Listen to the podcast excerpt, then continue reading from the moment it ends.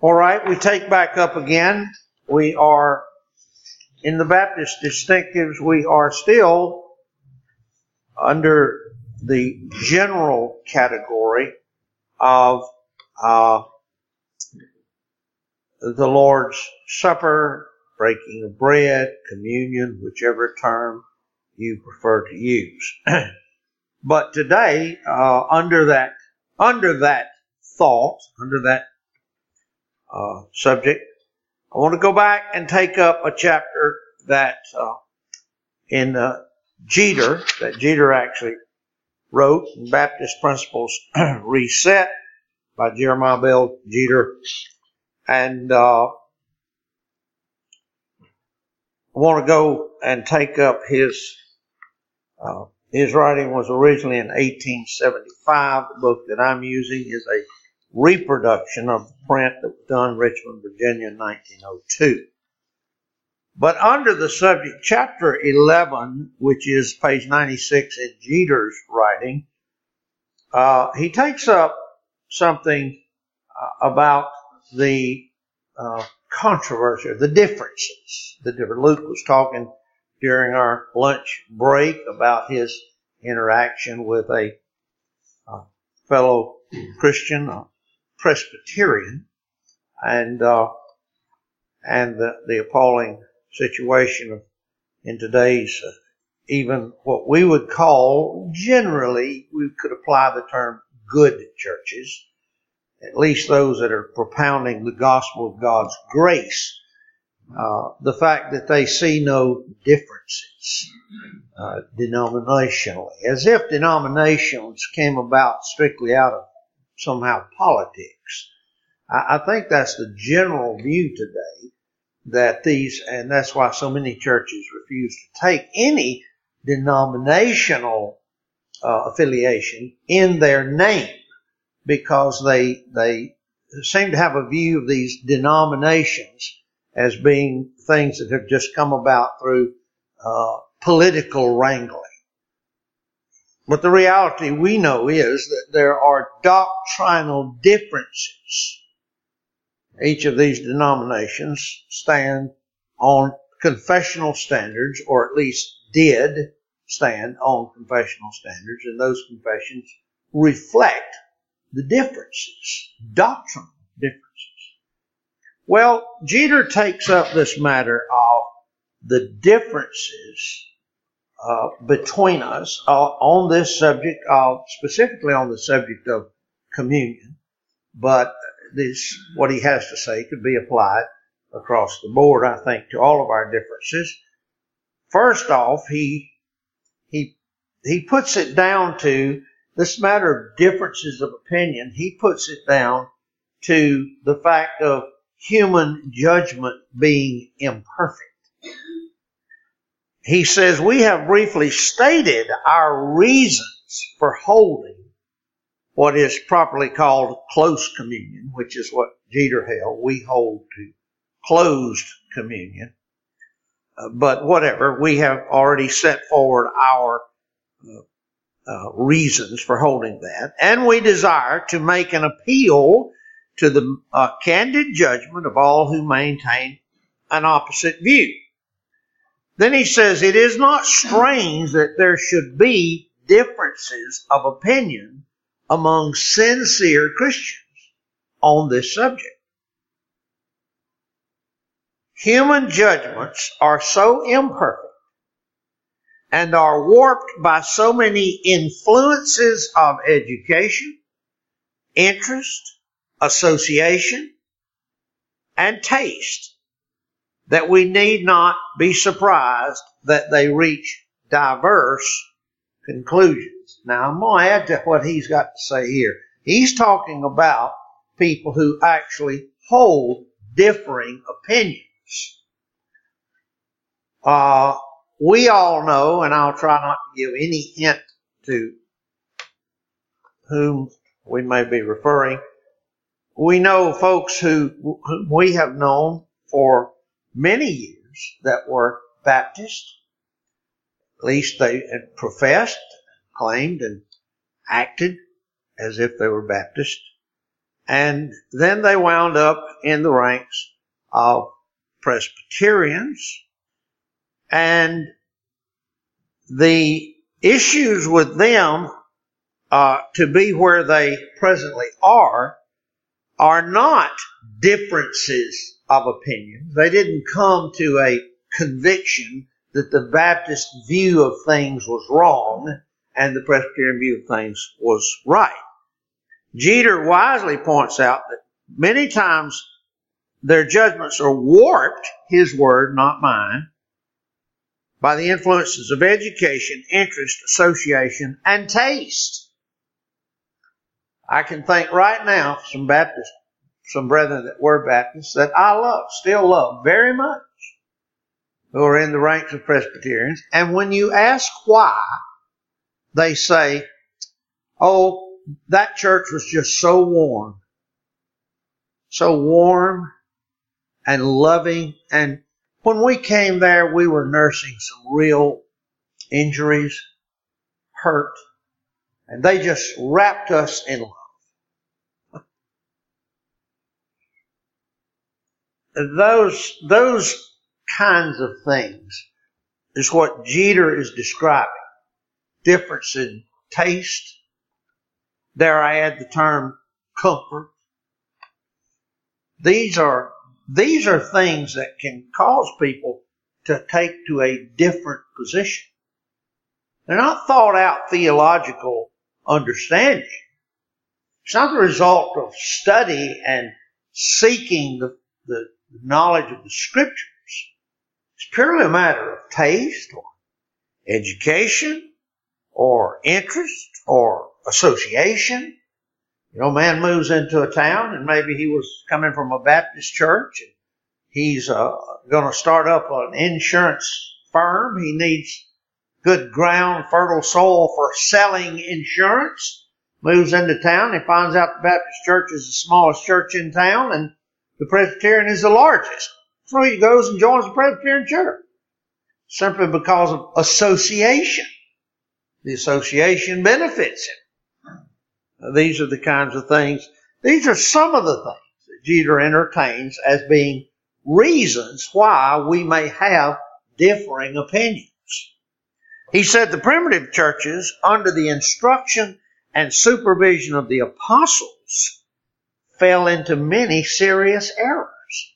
I mean, right there in the first century, with the benefit of the apostles among them, even they fell into serious errors.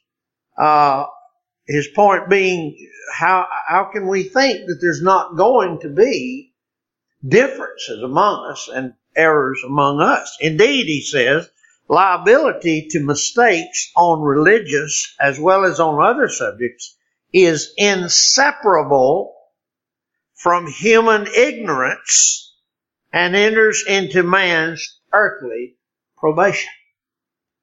As long as we're human, there are going to be errors. We say these things, we say these things not to extenuate the evils of error, but to inspire the erring with the spirit of candor. So, he puts down the differences of opinion on these things, and we have discussed them. That's one reason I'm wanting to bring this lecture into this. We have discussed uh, at some length, some length, the differences of opinion. In fact, this whole course points to that. Uh, differences of opinion. That's why it's called Baptist distinctives. We're speaking of the differences of opinion.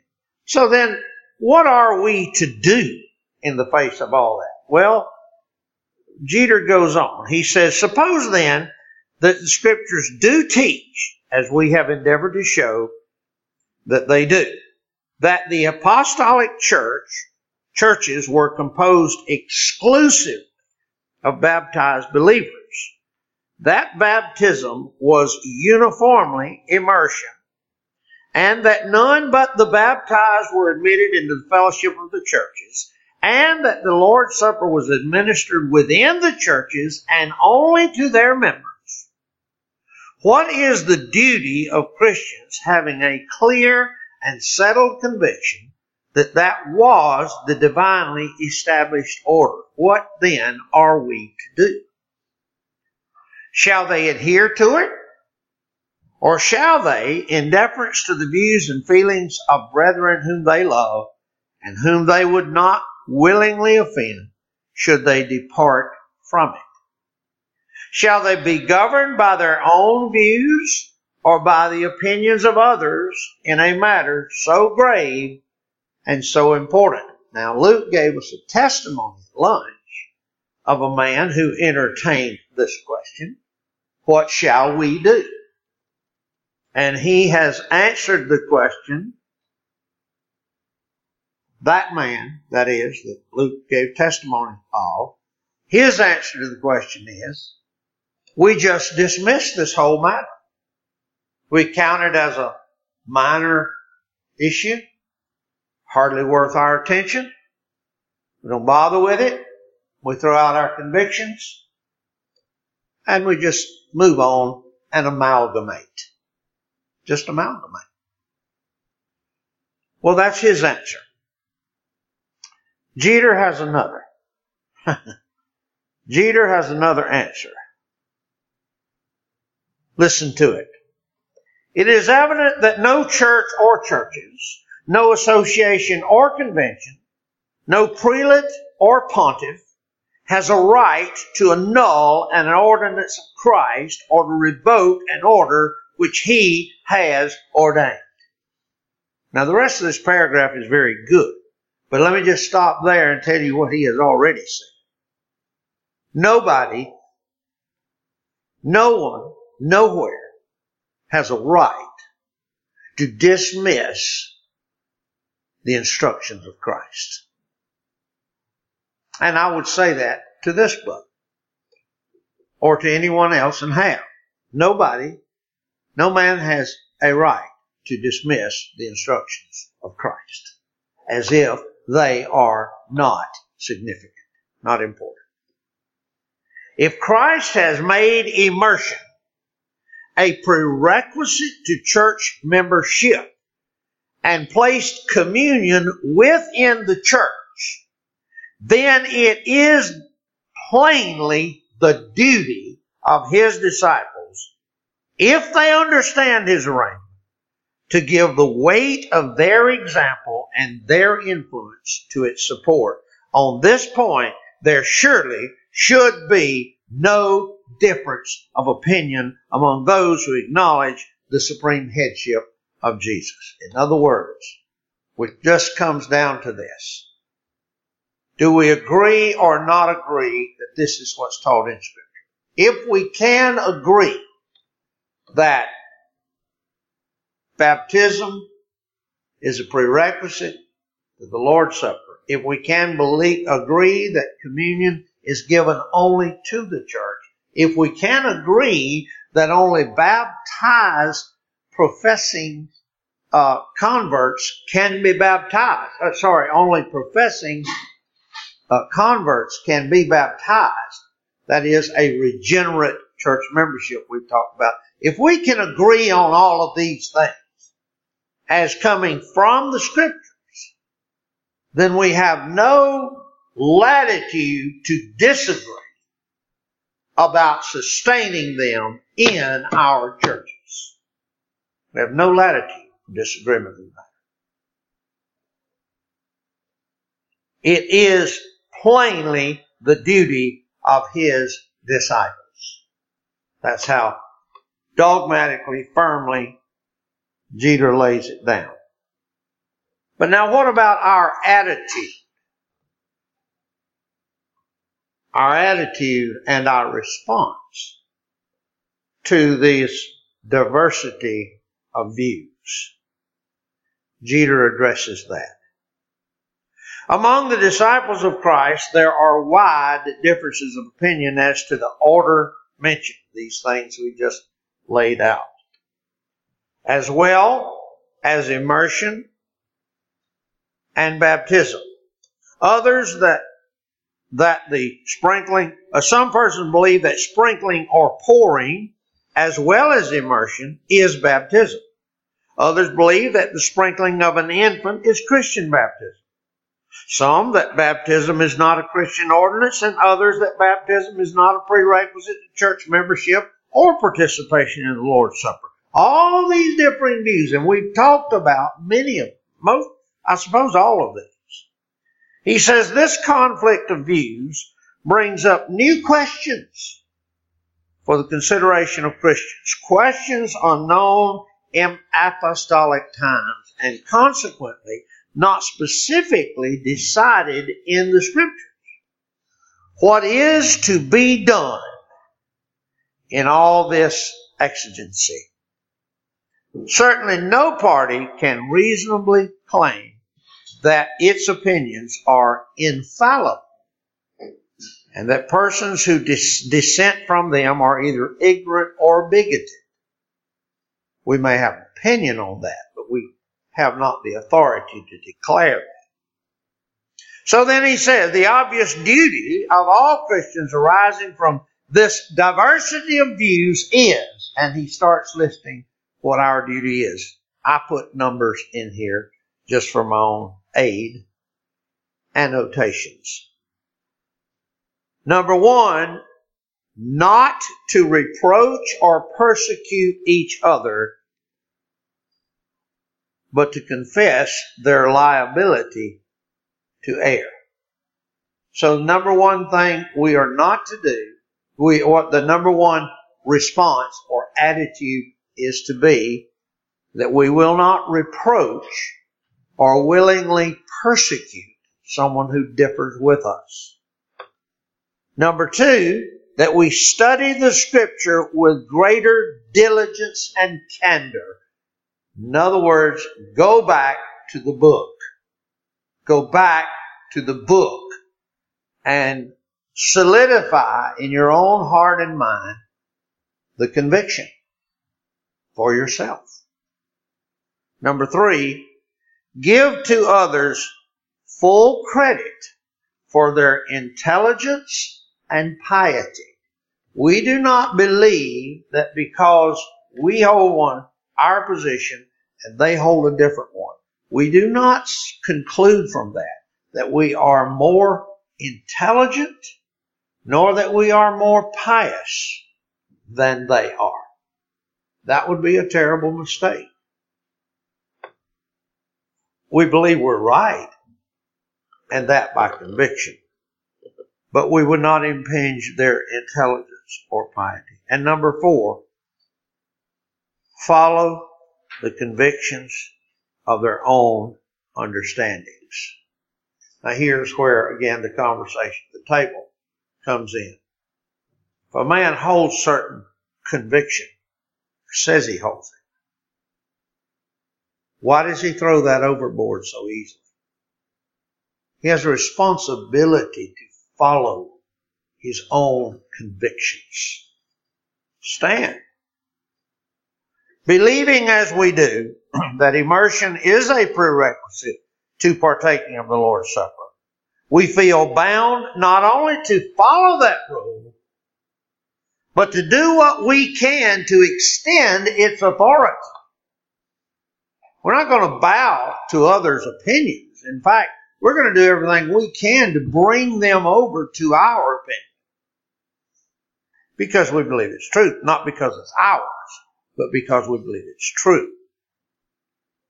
But we do not condemn or dislike Christians who dissent from our views. We think they are erring brethren and would gladly reclaim them from their error. But we love them for the truth which they hold and many Christian virtues which they display. Now I think that is a marvelous summary of the attitude that we should adopt in this matter of differences between our Baptist distinctives by conviction and the views of other saints. The last thing I would take up is he kind of throws in here uh, something of something of a rebuke. He said, uh, the attitude and practice of open communion, page 99, uh, the attitude and practice of open communion, he demonstrates does not go to its logical conclusion.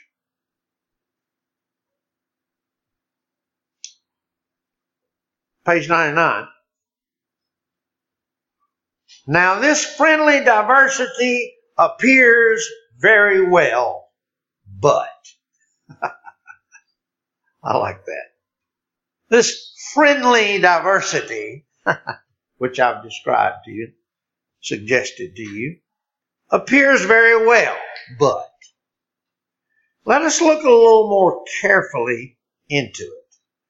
Where it leads to no unholy rivalry and secures a brotherly and efficient cooperation, it is quite consistent with the principle of free communion. But take the case, and then he goes, and I won't read all this, but he makes he makes a very strong argument from logic, if you please, a logical argument.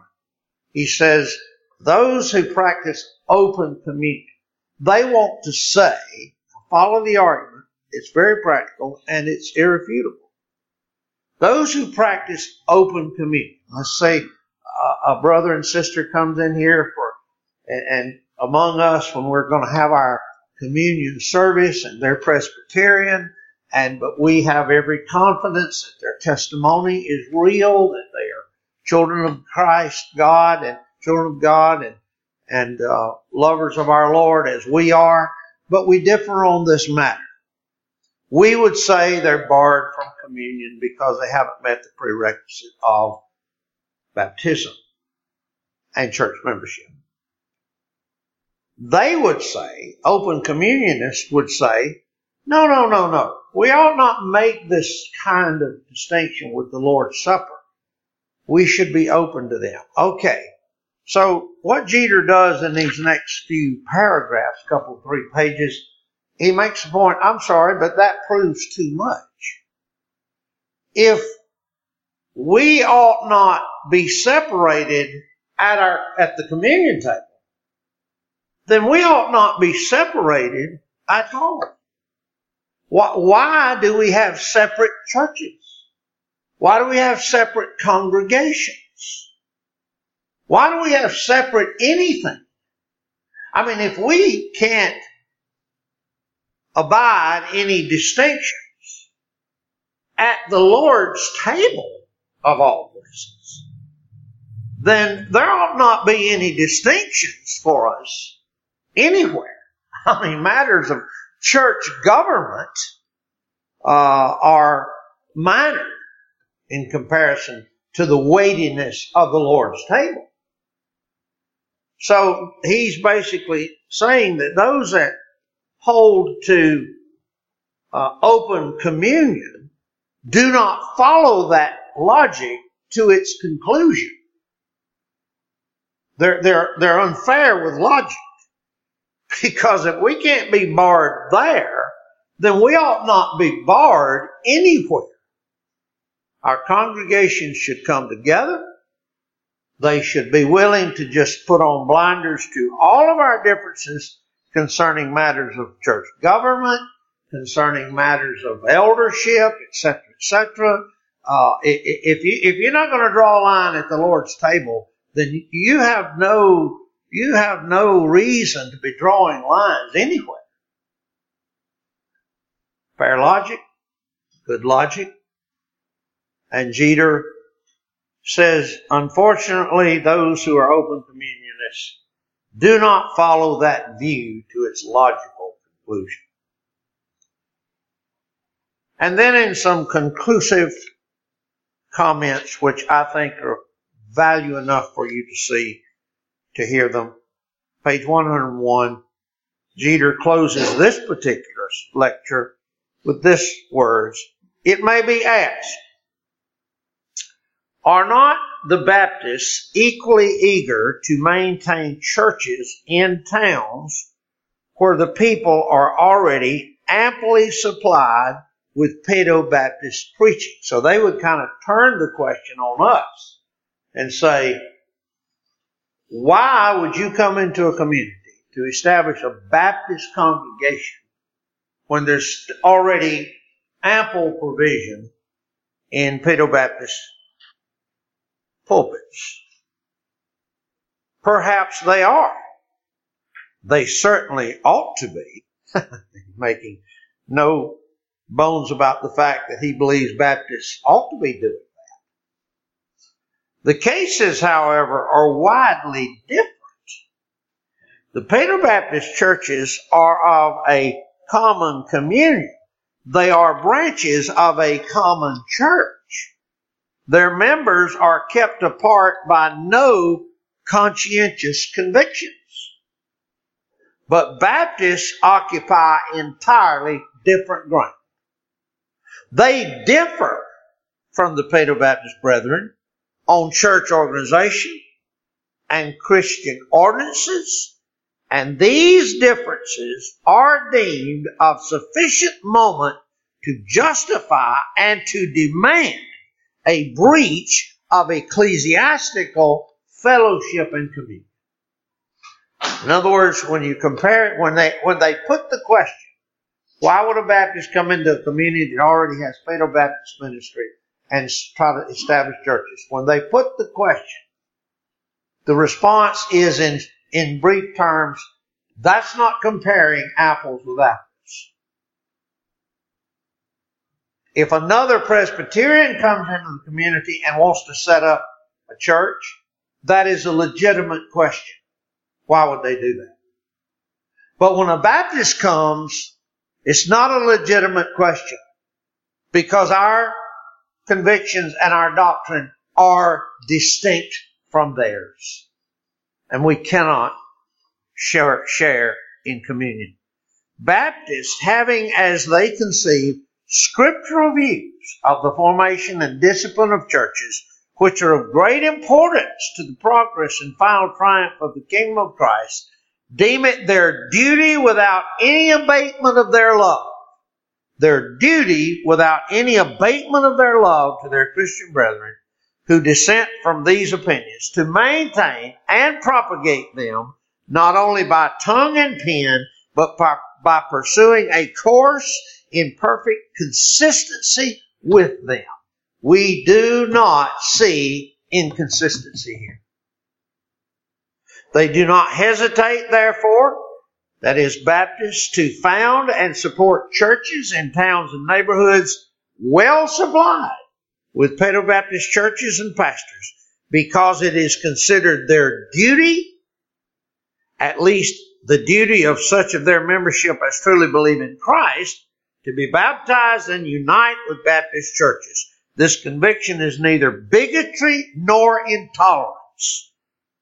Do not Paedo Baptists believe that Baptists should have their children baptized and become members of Paedo Baptist churches? If they do not, they are not loyal to their own creeds.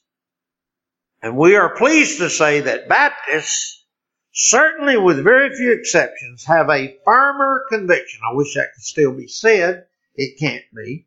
But it is, in his day, he could say it. Baptists, with very few exceptions, have a firmer conviction of the truth of their distinctive principles. It all comes to this. If our principles are true, we are right in maintaining them, and all Paedo Baptists, that is, all believers, should accept and be governed by them. And if on the other hand, baptism and open communion are scriptural, then Baptists and all other persons should accept those principles and be governed by, govern themselves accordingly. If our readers should be led to a candid, thorough, and God-fearing examination of these subjects in the light of divine revelation, our end will have been gained. In other words, if anyone would come to the scriptures with a candid, thorough, and God fearing examination on these subjects, the differences would end. And we would all be of a Baptist persuasion. Now that sounds haughty, but it is not. It's simply standing on the truth. As Jeter well makes the argument, if what they believe is right, we should throw down everything and pitch in with them. If what we believe is right, they should throw down everything and pitch in with us. So it simply comes down to this, who do we believe is right? We believe we hold to these distinctives because they are biblically demonstrable. Without the agency of councils or synods or history or tradition or ancient fathers, without any of that straight out of the scriptures, we believe they are defensible from the scriptures and therefore we have a duty to maintain them without compromise. And that is a thing which this generation struggles with. in any area, frankly, not just theology. In any area, we're in a generation of uh, unprecedented amalgamation. And to stand apart in anything is a shocking thing in this hour. So, we deal somewhat, a brief overview concerning our differences with other brethren. Do we want to add any comments or questions to the lecture?